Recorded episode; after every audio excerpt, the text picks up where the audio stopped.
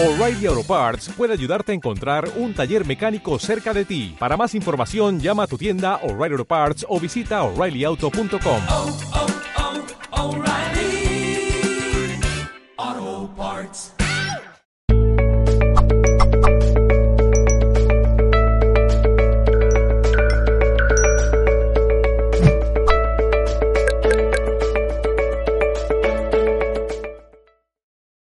Bueno, muchas gracias, un placer que estés aquí con nosotros. Finalmente, vamos a hablar sobre la medicina del sueño como eh, recién nombrábamos. Tenemos muchas cosas para, para conversar y se va a hacer eh, extenso, pero quiero que nos cuentes qué es un poco la medicina del sueño y cómo puede afectarnos en esta situación mundial que estamos viviendo. Mira, muy, muy buena la pregunta, ¿no? Justo dado todo este contexto de aislamiento social que estamos, este, casi te diría, sufriendo, este, la medicina del sueño en realidad se encarga de todo eso, todos los trastornos del, buen dormir, del buen descanso, todos aquellos problemas que tienen que ver con las personas cuando intentan dormir y descansar, que no es lo mismo dormir que descansar, que justamente en tiempos de cuarentena y de tanto aislamiento hace que, todos nuestros hábitos estén cambiados de lugar y de forma y nos lleva a que necesariamente todos están durmiendo peor. Y eso se traduce generalmente con, problemas tanto de, insomnio, gente que le cuesta mucho más, eh, la intención de dormir está, pero no logra dormirse. También se traduce con personas que tienen muchísimas más pesadillas. Las pesadillas se dan en, en, en las personas que cuando tienen poco tiempo, porque están durmiendo muy mal o de mala calidad, eh, suelen surgir mucho más y evidenciarse mucho más de lo común, con lo cual en este tiempo de cuarentena hay muchísimas más consultas por las pesadillas. Y es un tema súper importante, así que la verdad que es, es, es, un momento ideal para la entrevista, te diría. Bien, perfecto. Teníamos unas imágenes que quería compartir, no sé si vamos a poder finalmente compartirlas, pero que tenían que ver como eh, con los hábitos, ¿no? De cómo recuperar ciertos hábitos que, que perdimos de alguna manera, si se puede decir. Sí, los hábitos, este, viste que uno, normalmente aunque uno no lo crea, la vida suele ser un poquito rutinaria, ¿no? Esto de despertarse siempre a la misma hora, de llevar a los chicos al colegio, ir a trabajar, generalmente el, el horario de ingreso habitualmente suele ser el mismo, entonces uno suele tener ciertos hábitos que aunque no lo creas, nos marcan y le dan a nuestro cerebro la orden de que las cosas van como está, como está todo esperado. Entonces vos te levantás a las 7, 8 de la mañana, suena tu despertador, lamentablemente lo ideal sería que no utilices despertador y que te despiertes cuando ya no tenés más sueño, pero casi nadie lo cumple, yo sí. Pero mmm, después de eso dejas a los chicos en el colegio siempre a la misma hora, y mientras que vos vas cumpliendo con ciertas rutinas, hacen que tu cuerpo necesariamente va diciendo, bueno, check, check, check, check cada una de estas, y eso cuando llega la noche dice, bueno, ya chequeé todas, es momento de dormir. Y si doy la, la, la, orden indicada al cuerpo, hago lo que hago todos los días, ceno a la misma hora, me pego la ducha a la misma hora, me meto en la misma cama a la misma hora, generalmente todo eso contribuye a que vos tengas un hábito y una constancia en tu buen descanso. Ahora que sacamos todo esto, que la gente se queda viendo este, cualquiera de las, de las Netflix o cualquiera de estas cosas para ver tele y son las 2, 3 de la mañana y como mañana no hace falta de, de, despertarse temprano y podemos seguir viendo tele, la gente lo va prolongando. Entonces ya a la mañana el horario de despertar no es el mismo, el desayuno ya no es a la misma hora, ya no fui al trabajo, con lo cual estas pequeñas órdenes que van impactando en nuestro cerebro van modificando el ritmo del día, se llama ritmo circadiano, y hace que todas nuestras hormonas estén todas alborotadas. De manera tal que cuando llega la noche, y la verdad que estoy en la cama hace cuatro horas viendo tele, entonces ya no le di la orden al cerebro de que me estoy yendo a dormir, entonces el cerebro ya no sabe si tengo que ver tele, que tengo que comer, que si tengo que hacer esto lo otro, y le cuesta muchísimo dormirse. Con lo cual, la, mejor manera para atacar en algún sentido estos malos hábitos es tratar de imponernos nuevos hábitos muy parecidos a los que eran los de antes. O sea, levántate. No te digo que a las 7 de la mañana como hacías antes. ¿Querés levantarte a las 9? Levántate a las 9, sé un poquito más feliz, dormí un poco más, que lo que yo te recomiendo, descansa un poquito mejor. Y cuando sea a las 9, levántate de la habitación, pero salí, no te quedes ahí. Salí, armá la cama, aunque vas a estar vos solo en tu casa o depende si tenés familia o no, pero armá bien la cama. Eso para la cabeza implica que es el final de la noche. Que vos hayas visto tu cama nuevamente armada significa que ya terminó la noche. Haces un elongás un poquito, hay que hidratarse, recordar que toda la noche estuviste sin consumir ningún líquido, con lo cual perdiste muchísimo, muchísima agua de tu cuerpo. Es importantísimo que te hidrates apenas te despertás. Te pegas un baño, si quieres hacer un poquito de ejercicio previo, sería ideal y después de eso, armate una rutina. Hoy voy a almorzar a la una. Perfecto, y a la una almorzar, no importa si estoy viendo un capítulo, ponele pausa, ya vamos bastantes días, por lo menos en Argentina vamos más de 80, en algunos países ya están saliendo por suerte de todo este aislamiento, por ejemplo España, así que ya están nuevamente entrando en cierto ritmo, lentamente, porque no todo vuelve a la, normalidad, pero trata de ponerte ciertas cositas en el día que le marquen como, como hitos a tu cerebro de que las cosas van transcurriendo igual que antes. Es importantísimo, por ejemplo, vestirse. Porque la gente, claro, estoy todo el día en casa, entonces me quedo o en ropa interior, o en pijama, o en una bata, o lo que fuera que tenga, y, y para tu cuerpo no es lo mismo. Cuando tu cuerpo siente que vos te pusiste los pantalones de todos los días, y, y aunque no salgas, el roce con la piel es distinto. Y dice, bueno, espera, yo me pongo la ropa de trabajo, implica que todo marcha bien. Entonces son pequeñas cositas que si vos podés emularlas y tratar de que tu cuerpo las vea y las sienta, son fundamentales para recuperar todos estos ritmos. Y no es menor ese detalle. Hace que vos normalmente vayas todos los días de a poquitito acostumbrándote a esta nueva vida, pero a que realmente descanses un poquito mejor. Ahora, los que son más importantes son durante el día la exposición a la luz, que bueno, estando encerrados tanto no se puede, así que te diría que todas estas series que querés ver, las veas durante el día. Si querés ver Netflix, míralo, pero míralo de día. ¿Querés hacer cinco series? Míralas de día, no a las 12 de la noche. Esta exposición a la luz va a hacer que vos te despiertes mucho durante el día y te actives mucho durante el día. Y te va a facilitar Sí. mucho que a la hora de dormir tu cuerpo justamente diga, bueno, estuve todo el día activo, ahora tengo que desactivarme. Es muy importante. Y previo a dormir, si podés, más o menos a la hora que se pone el sol, ¿sí? Al ocaso, empezá a apagar las luces del techo y dejás solamente las luces de los veladores. Si podés encima bajarles un poquito la intensidad, esto es fundamental, te va a ayudar muchísimo a que recibas menor intensidad y que se segregue la hormona del sueño que es la melatonina. Y eso te va a ayudar mucho a dormir. Y por último te digo, bajar la temperatura. Está bien que acá estamos empezando el invierno, despacito, así que la temperatura está bajando sola, pero los que están en países más nórdicos, este, España, etcétera, o los que están viviendo en Estados Unidos, por ejemplo, que ya están empezando a, a sufrir un poquito más el calor, si pudieran tener una temperatura de 20, 21 grados Celsius, eso es este, ideal para descansar. Recordemos que el frío es un- uno de los principales disparadores del sueño. Así que esta sería más o menos la forma de, de recuperar toda esta pérdida de hábitos para que empiecen a descansar mejor, porque entiendo que la inmensa mayoría de los pacientes están consultando porque tienen el sueño completamente desbordado. Excelente. Pablo, y para esas personas que de a poco ya están saliendo, como Europa, ¿no? Que ya están dejando un, poco de lado la cuarentena. Eh, bueno, nos estabas diciendo cómo recuperar de alguna manera esos hábitos. Y para las personas que estamos viviendo la pandemia, por ejemplo, en este momento que también nos afecta, ¿no? Todo. ¿Qué, recomendación tenés? ¿Un poco lo que comentaste? ¿Hay algo distinto? No, en las personas que vamos a seguir viendo la cuarentena tenemos que hacer todos los hábitos que decía recién y sabes, hay que hacer mucho más hincapié en cuáles son las cosas que estamos modificando que ahora podríamos tocar que antes no. Por ejemplo, antes te obligábamos a despertarte temprano, a las 7 de la mañana, suponete con el despertador, y durante el día no dabas más de sueño porque habías dormido poco. Entonces, ¿qué es lo que hacías? Probablemente cuando tenés mucho sueño, la bebida universal para combatir el sueño, ¿cuál es? ¿El café? Perfecto. Entonces, ahora que no tenés que combatirlo, porque estás en tu casa y por ahí no tenés esta necesidad de despertarte tan temprano, bueno, trata de salir del café. Trata de, de todo lo que sea cafeína impacta de la misma manera que el café. El café, el mate, el té, las bebidas cola, energizantes, café aspirinas, hay un montón, todo lo que tenga cafeína impacta de la misma manera. Algunos más, otros menos por la cantidad, pero todos tienen lo mismo. Y es lo mismo la mateína, la cafeína y la teína, son los tres, en realidad es cafeína llamada de diferentes formas para saber de dónde viene, pero si podés ahora, que no la necesitas tanto, porque no, no- no es primordial que sí o sí tengas que estar despierto, podés estar un poquito más cansado, lo que fuera, trata de dejar de lado todas esas cosas que te despertaban para que recuperes un poquito el control sobre tu descanso. Aprovechemos estas semanas que las únicas personas que nos podemos imponer cosas somos nosotros. Entonces aprovechemos justamente este control para ser un poquito más estrictos con nosotros mismos y recuperar unos buenos hábitos de descanso. Y si a esto le podés ayudar un poquito de los aspectos nutritivos, de las cosas que nos ayudan a dormir, es fundamental. Ahí la lista es larga, así que no te la voy a decir toda ahora, pero te prometo que en otra nos podemos juntar y hablar de nutrición y sueño, que es interesantísimo. Pero vas rápidamente con lo que tenga que ver con nutrición. El café, entonces no. ¿Y, No. ¿y algún alimento que sí? Algún alimento que sí, las pastas son buenas, los lácteos son buenos, las nueces son buenas, también las avellanas, este, las cherries son muy buenas, el cale es muy bueno, y son casi todos alimentos que tienen o melatonina o precursores de la melatonina, la serotonina o el triptófano, que son diferentes nombres que de a poquito uno se convierte en el otro. De triptófano pasas a serotonina, de serotonina a melatonina, y la melatonina es la que te hace dormir. Entonces, diferente, cualquiera de estas cosas que vos vayas incorporando te van a ayudar a la larga que vos tengas lo necesario para que tu cuerpo duerma.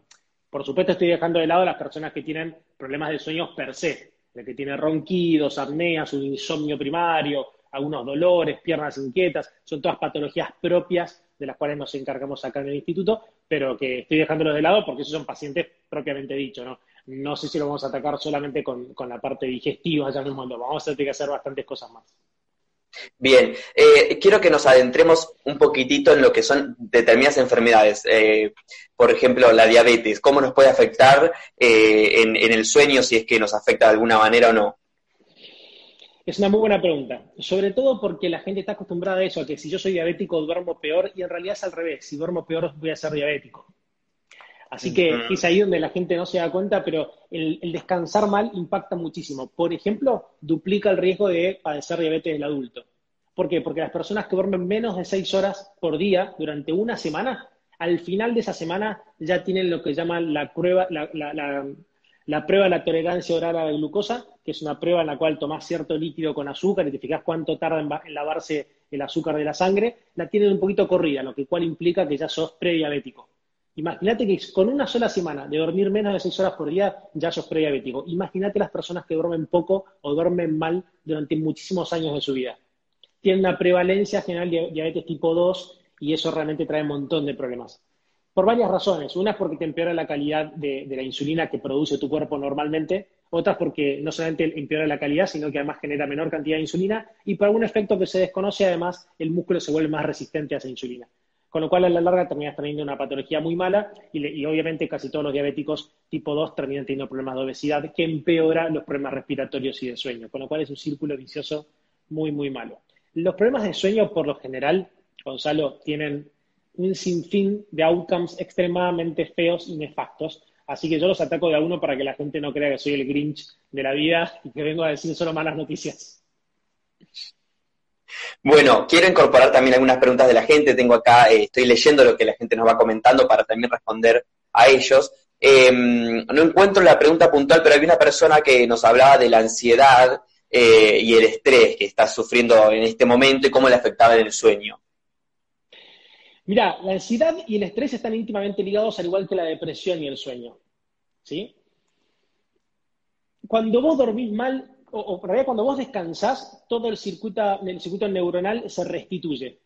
Eh, hay ciertos estudios que se hicieron monitoreando la cantidad de consumo de glucosa, que es la principal, este, el principal fuente de energía del cerebro, que se hicieron mientras que las personas dormían, para ver dónde estaba la actividad neurológica mientras que estás durmiendo.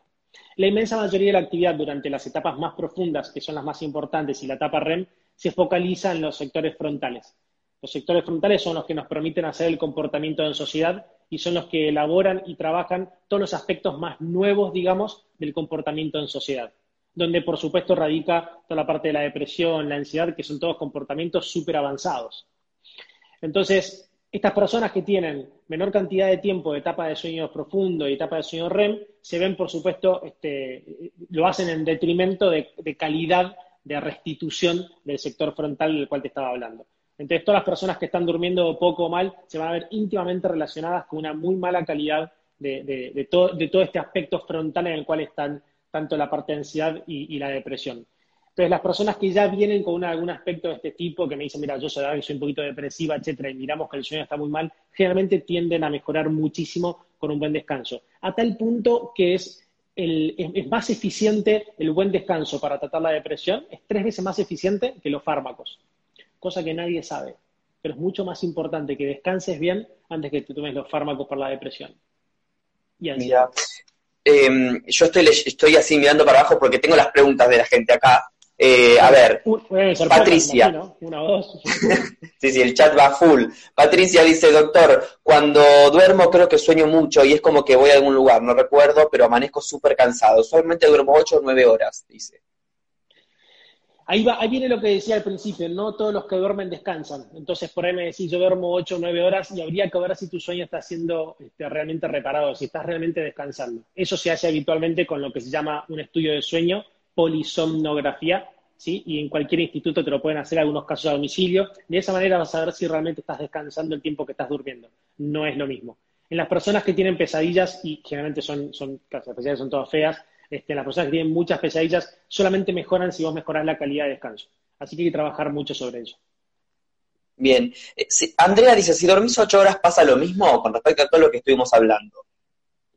En realidad, eh, si, si tomamos, por ejemplo, yo siempre que hablemos de dormir, ahora que ya lo dejé claro, voy a hablar de dormir y descansar a la par. Si dormimos y descansamos ocho horas, tendrías que estar perfectamente bien. Si vos estás durmiendo ocho horas y no estás bien, es porque algo está, está pasando y no estás realmente descansándola. Entonces ahí tenés que consultar a un especialista. Una de las maneras de darte cuenta que no estás descansando bien es con todo lo que dijiste, las pesadillas, algunas personas tienen incluso este sonambulismo o tienen cualquier evento durante el sueño que te dice que algo no está pasando bien.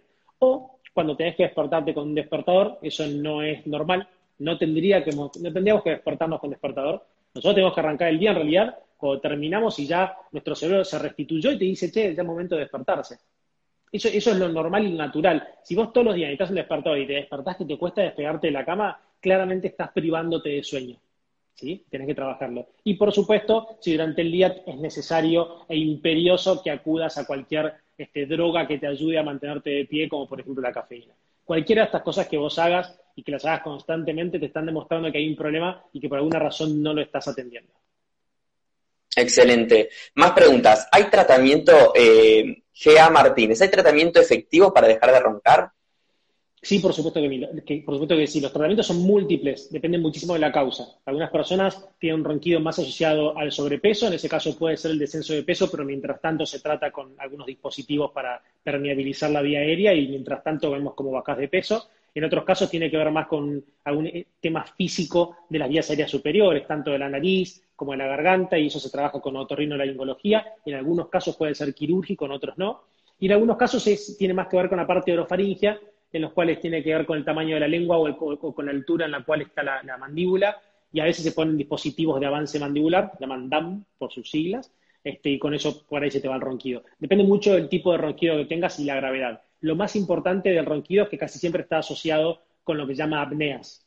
Las apneas son la falta del ciclo respiratorio, y si dejas de respirar mientras que dormís, te va a faltar oxígeno. Y no te olvides que con el azúcar que te había nombrado antes y el oxígeno son las dos principales fuentes de energía para el cerebro. Si vos le sacás una de esas dos, sobre todo el oxígeno, a lo cual somos mucho más lábiles y nos sentimos mucho más, su cerebro sufre muchísimo y trae muchísimos problemas. Con lo cual no es, no es tan nada bueno que dejes de respirar durante la noche. Hay gente que, de hecho, es normal que uno deje de respirar o tenga disminución del flujo respiratorio hasta cinco veces por hora. Arriba de eso ya es patológico. Y hay gente que deja de respirar 50, 80, 100 veces por hora y obviamente el cerebro sufre muchísimo. Entonces es importantísimo que lo traten cuanto antes. Eh, Pablo, Sandra nos escribe y pregunta si para las mujeres que le dan los calores en la noche y afecta el sueño, ¿qué le podés recomendar? Mira, en ese caso hay que ver si depende de la edad de la persona. Casi siempre están llegando a la menopausia y por eso empiezan a tener esos focos nocturnos. Y puede ser que haya que tratarlo desde el punto de vista hormonal, con terapias hormonales, en muchos de los casos. En muchos otros se trata tratando de, aumentar la calidad del sueño nocturno. No te olvides que durante, durante el sueño nosotros lo que tenemos, mantenemos alta esta melatonina que te decía, que nos ayuda a dormir, y esta melatonina también hace que nosotros bajemos la temperatura corporal. La falta de melatonina durante la noche hace que nosotros no regulemos bien esta temperatura y, y las mujeres, que son generalmente los que más lo padecen, tengan sofocos nocturnos. Entonces, se puede trabajar desde el hormonal 100% femenino o yendo a tratamientos hormonales tipo melatonina. Estas son dos maneras, generalmente las más frecuentes, pero por supuesto hay que ver caso a caso. Bien. Eh, Gladys nos pregunta, dice que hace mucho tiene insomnio pero, y que duerme solo cuatro horas por día, que qué le podemos recomendar a ella, qué, le podemos, qué mensaje podemos transmitirle. Mira, casi todas las personas que, que, mm, me consultan a mí por sueño, lo primero que llegan y me dicen, doctor, es más, ya que lo tengo acá, te, te, te lo muestro, doctor, me, me, hace una de estas y me, y me dice algo para dormir y yo es lo último que hago, ¿sí? Yo trato de tratar, vale la redundancia, trato de tratar a todos mis pacientes de otra manera que no sea farmacológicamente. Sino, los fármacos para dormir, en realidad lo que traen es, este, te, te adormecen la corteza cerebral y te, te, duermen ficticiamente, pero no es el mismo tipo de descanso que vos estás teniendo cuando vos dormís naturalmente que cuando vos eh, llamás a la corteza a que, se, que quede completamente callada y se descanse, ¿no? Entonces, todos estos fármacos le terminan haciendo mal a la larga y vuelven dentro de 10 años diciendo, mira, estoy tomando 5 veces mayor cantidad de fármacos y todavía tengo problemas de sueño. Y lo vas a seguir teniendo. porque cuanto más tomes, peor es, más son los efectos adversos y menos es lo que descansas. Entonces, desde el punto de vista farmacológico, yo nunca recomiendo nada, salvo la melatonina que se toma como fármaco, pero es algo que nosotros mismos generamos y solamente en algunos casos y de cierta manera, si bien la puedes comprar libremente, no es algo a lo cual yo le digo, no estimulo a la gente que vaya y compre melatonina, la tome así nomás, porque no es bueno si no lo sabes tomar bien y si no haces todo lo demás. Casi siempre todo lo que hago este, hincapié yo es en, en lo que llama higiene de sueño que son todos los hábitos que te comenté al principio de cómo lograr que tu cuerpo entienda en qué momento tiene que activarse y en qué momento tiene que dormir. Si vos realmente le explicás esto bien a tu cuerpo y trabajás todo en consonancia, vas a lograr que tu cuerpo descanse. Las personas, y acá no quiero llamar a nadie este, mentiroso ni mucho menos porque la gente viene con un problema a verme, pero la gente dice, doctor, yo no duermo. Todos dormimos. Pasa que cuando vos realmente descansás, que es un tiempo muy, muy corto de la noche, el tiempo pasa así de rápido. En cambio, cuando vos no puedes dormir y estás mirando el techo negro, el tiempo pasa que parece que el reloj va para atrás. Entonces la gente tiene mucho más conciencia del tiempo que no puede dormir que del tiempo que durmió. Y generalmente se durmieron 3, 4 horas seguidas y no se dieron cuenta y las 2, 3 horas estuvieron despiertos, parecieron 10.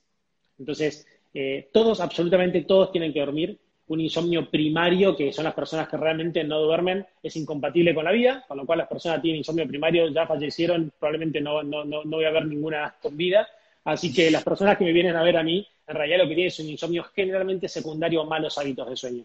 Fíjate si no están tomando café, té, mate, si no están comiendo a deshora, si no están comiendo mal, no están comiendo mucho, si no están haciendo malos hábitos de sueño. Si atacás toda la higiene de sueño, siempre van a tener un muy buen resultado. Y si no, me vienen a ver. Bien, desde México, eh, Ferchi Castello dice que tiene bruxismo al dormir, si hay algo para mejorarlo. Sí, el bruxismo también tiene varios componentes, depende de la edad. Supongo que si está escribiendo no es un neonato, así que vamos a exceptuar ese ejemplo, porque en los neonatos es normal, lo hacen justamente para acomodar este, la dentición durante la niñez. Pero después, una vez que llegas a la edad de la pubertad y la adultez, ya tendría que desaparecer ese bruxismo fisiológico y no debería ser normal. Ocurre más cuando las personas están nerviosas y generalmente se puede trabajar en primera instancia con, con alguna plaquita de descanso que se usa durante la noche, que te la hace cualquier odontólogo o un médico maxilofacial.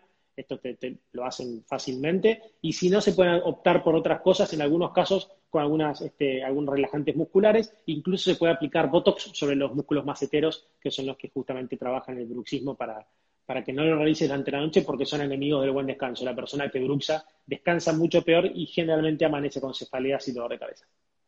Bien. Eh, María dice que ha notado que cuando camina mucho durante el día, más de una hora, nos aclara, a la noche luego tiene insomnio. Si tiene alguna relación esto o no. Depende del horario en el cual camines. Dijo durante el día, con lo cual me animo a decir que lo hizo preferentemente durante la mañana, ¿sí? Pero bueno, de hecho, ahora en Argentina, este, porque esto va para todas partes, ahora en Argentina nos están permitiendo salir a, realizar este, actividades recreativas de 8 de la noche a 8 de la mañana. Lo cual, bueno, es mejor que nada, pero honestamente compite con- directamente con la calidad de descanso, porque cuando- si vos haces ese ejercicio antes de dormir, tu cuerpo se activa inmediatamente antes de dormir. Entonces, ¿qué es lo que sientes? Si vos siempre recordá el ejemplo para la gente que está mirando esto y que después se va a olvidar, yo siempre les hago el mismo hincapié de que recuerden a los cavernícolas. Si un cavernícola corría, no era porque estaba haciendo deporte, era o porque estaba tratando de alcanzar a su comida para comérsela, matarla y comérsela, o porque lo estaba siguiendo un león que se lo quería comer a él. Entonces, en cualquiera de los dos casos, estamos lejos de irnos a dormir. O quiero comer o no quiero que me coman. Entonces, difícilmente tu cuerpo entienda si vos estás saliendo a hacer ejercicio que sea el momento de dormir inmediatamente después. ¿Ok? Entonces, eh, siempre hay que recordar estos ejemplos que son muy fáciles para saber en qué momento tengo que hacer las cosas. Si estás corriendo durante la mañana, durante el día, no debieras ser enemigo y no tendrías por qué tener insomnio durante la noche. Tenés que fijarte, que darle suficientemente tiempo al cuerpo de que una vez que terminaste de hacer deporte, tu cuerpo se enfríe nuevamente. Recordemos que, como dije, la temperatura baja siempre es un aliado para el buen descanso. Si tu cuerpo sigue todavía con temperaturas altas por el deporte que hiciste, le va a costar mucho más conciliar el sueño. Muy bien. Eh, esta pregunta hace Seba y dice si, según tu conocimiento, ¿a qué se pueden deber las pesadillas? Mira, las pesadillas nosotros las, las explicamos de esta manera. Em, durante el sueño, las etapas del sueño profundo, como te decía, y la etapa del sueño REM son dos de las principales etapas durante el sueño que más nos importan. Durante el sueño profundo es la consolidación de la memoria y otro montón de cosas, pero nos importa en este caso la consolidación de la memoria. Y durante la etapa REM es cuando esa consolidación, de la memoria se articula con todo lo que aprendimos en tiempos pasados. Entonces, de vuelta vamos a utilizar el, el ejemplo del cavernícola. Si vos tuvieras que memorizar y tenés poco tiempo para memorizar durante la noche porque estás durmiendo poco y mal, ¿qué es más importante que memorices? ¿Dónde está el león que mañana te puede volver a cazar, que te puede encontrar y que hoy te lo cruzaste, o un lindo paisaje que cruzaste durante el día? Contéstame. El, el lindo paisaje. No, claramente que no. El león. Yo prefiero saber dónde está el león porque quiero saber que mañana no me vuelva a comer. El, el paisaje no me sirve de nada recordarlo. Si yo recuerdo dónde está el león, voy a saber perfectamente mañana dónde no volver a caer. Entonces, es mucho más importante recordar las cosas negativas, aunque no parezca lógico, por eso vos dijiste el paisaje, porque es algo Claro. lindo, pero en realidad el cuerpo prefiere recordar algo que es negativo, pero que te ayuda a sobrevivir mañana.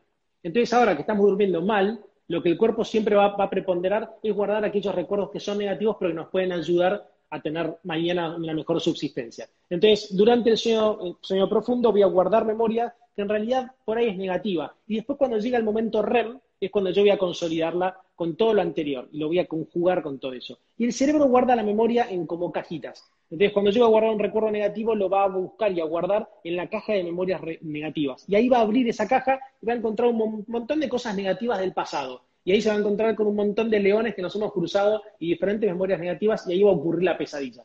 Por eso en tiempos de aislamiento, que estamos durmiendo peor, hay tantas más pesadillas, porque hay mucho menos tiempo de buen descanso, entonces van a preponderar guardar los recuerdos negativos. Excelente. Bueno, una última pregunta, en este caso súper interesante que hace Julia, y dice si se puede cambiar el momento del sueño profundo. Porque aclara, dice, cuando suena mi despertador, por ejemplo, estoy en este momento. Sí, claramente. Eh, Le ocurre a mucha gente que no puede dormir, no puede dormir, no puede dormir, y cuando falta una hora para dormir, se queda planchado y le suena justo el despertador. Eso generalmente tiene, se puede cambiar, por supuesto que sí, tranquila Julia, se puede cambiar. Hay que trabajarlo mucho sobre los indicadores durante el día en qué momento hay que dormir. Te estás yendo a dormir, o sea, tu cuerpo le estás diciendo que se vaya a dormir más tarde de lo que te estás realmente durmiendo. Entonces está alcanzando el sueño profundo mucho más tarde de lo que requiere. De todas maneras, el sueño profundo generalmente se da durante la primera mitad de la noche. Durante la segunda mitad se da el sueño REM. Es más, es más profundo el sueño REM desde el punto de vista de, de- de lo que vos vas a sentir. En realidad, el sueño lento, lento, lento se da durante la primera mitad y no durante la segunda. Excelente. Pablo, fue un placer haber estado contigo hoy en este, en este directo. Espero que lo hayas disfrutado. Nosotros sí, Sí, nos sacaste muchas dudas y, y que nos veamos pronto. Me alegro, Gonzalo, que hacía muy, pero muy bien y a ver cuándo nos volvemos a ver y hablar de este tema tan importante. Perfecto, muy bien, Pablo. Así despedimos, entonces vamos a despedir a Pablo. Muchas gracias. Y me quedo, amigos, con ustedes para recordarles, por último, agradecerles por haber estado en esta conexión. Siempre es- hacen estas charlas súper nutritivas. Y recordarles que Mindalia.com es una organización sin ánimos de lucro y que pueden colaborar con nosotros de muchas maneras. Por ejemplo, dándole siempre un me gusta a nuestro contenido, siguiéndonos en nuestras redes sociales, compartiendo esta información, suscribiéndose a nuestro canal o haciendo una donación cuando estemos en directo o en cualquier momento a través del enlace que figura en nuestra página web www.mindalia.com. De esta forma, amigos, están haciendo que esta valiosa información que hemos compartido hoy junto a Pablo le llegue a muchas más personas y también se fomenten más charlas de este tipo con invitados como el de hoy. Gracias a todos y hasta la próxima conexión de Mindalia en directo.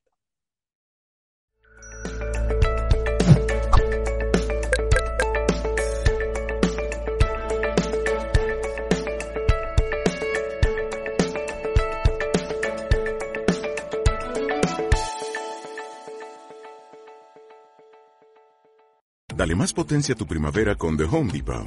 Obtén una potencia similar a la de la gasolina para podar, recortar y soplar con el sistema OnePlus de 18 voltios de Ryobi desde solo 89 dólares. Potencia para podar un tercio de un acre con una carga. Potencia para recortar el césped que dura hasta dos horas. Y fuerza de soplado de 110 millas por hora. Todo con una batería intercambiable. Llévate el sistema inalámbrico OnePlus de 18 voltios de Ryobi. Solo en The Home Depot. Haces más. Logras más.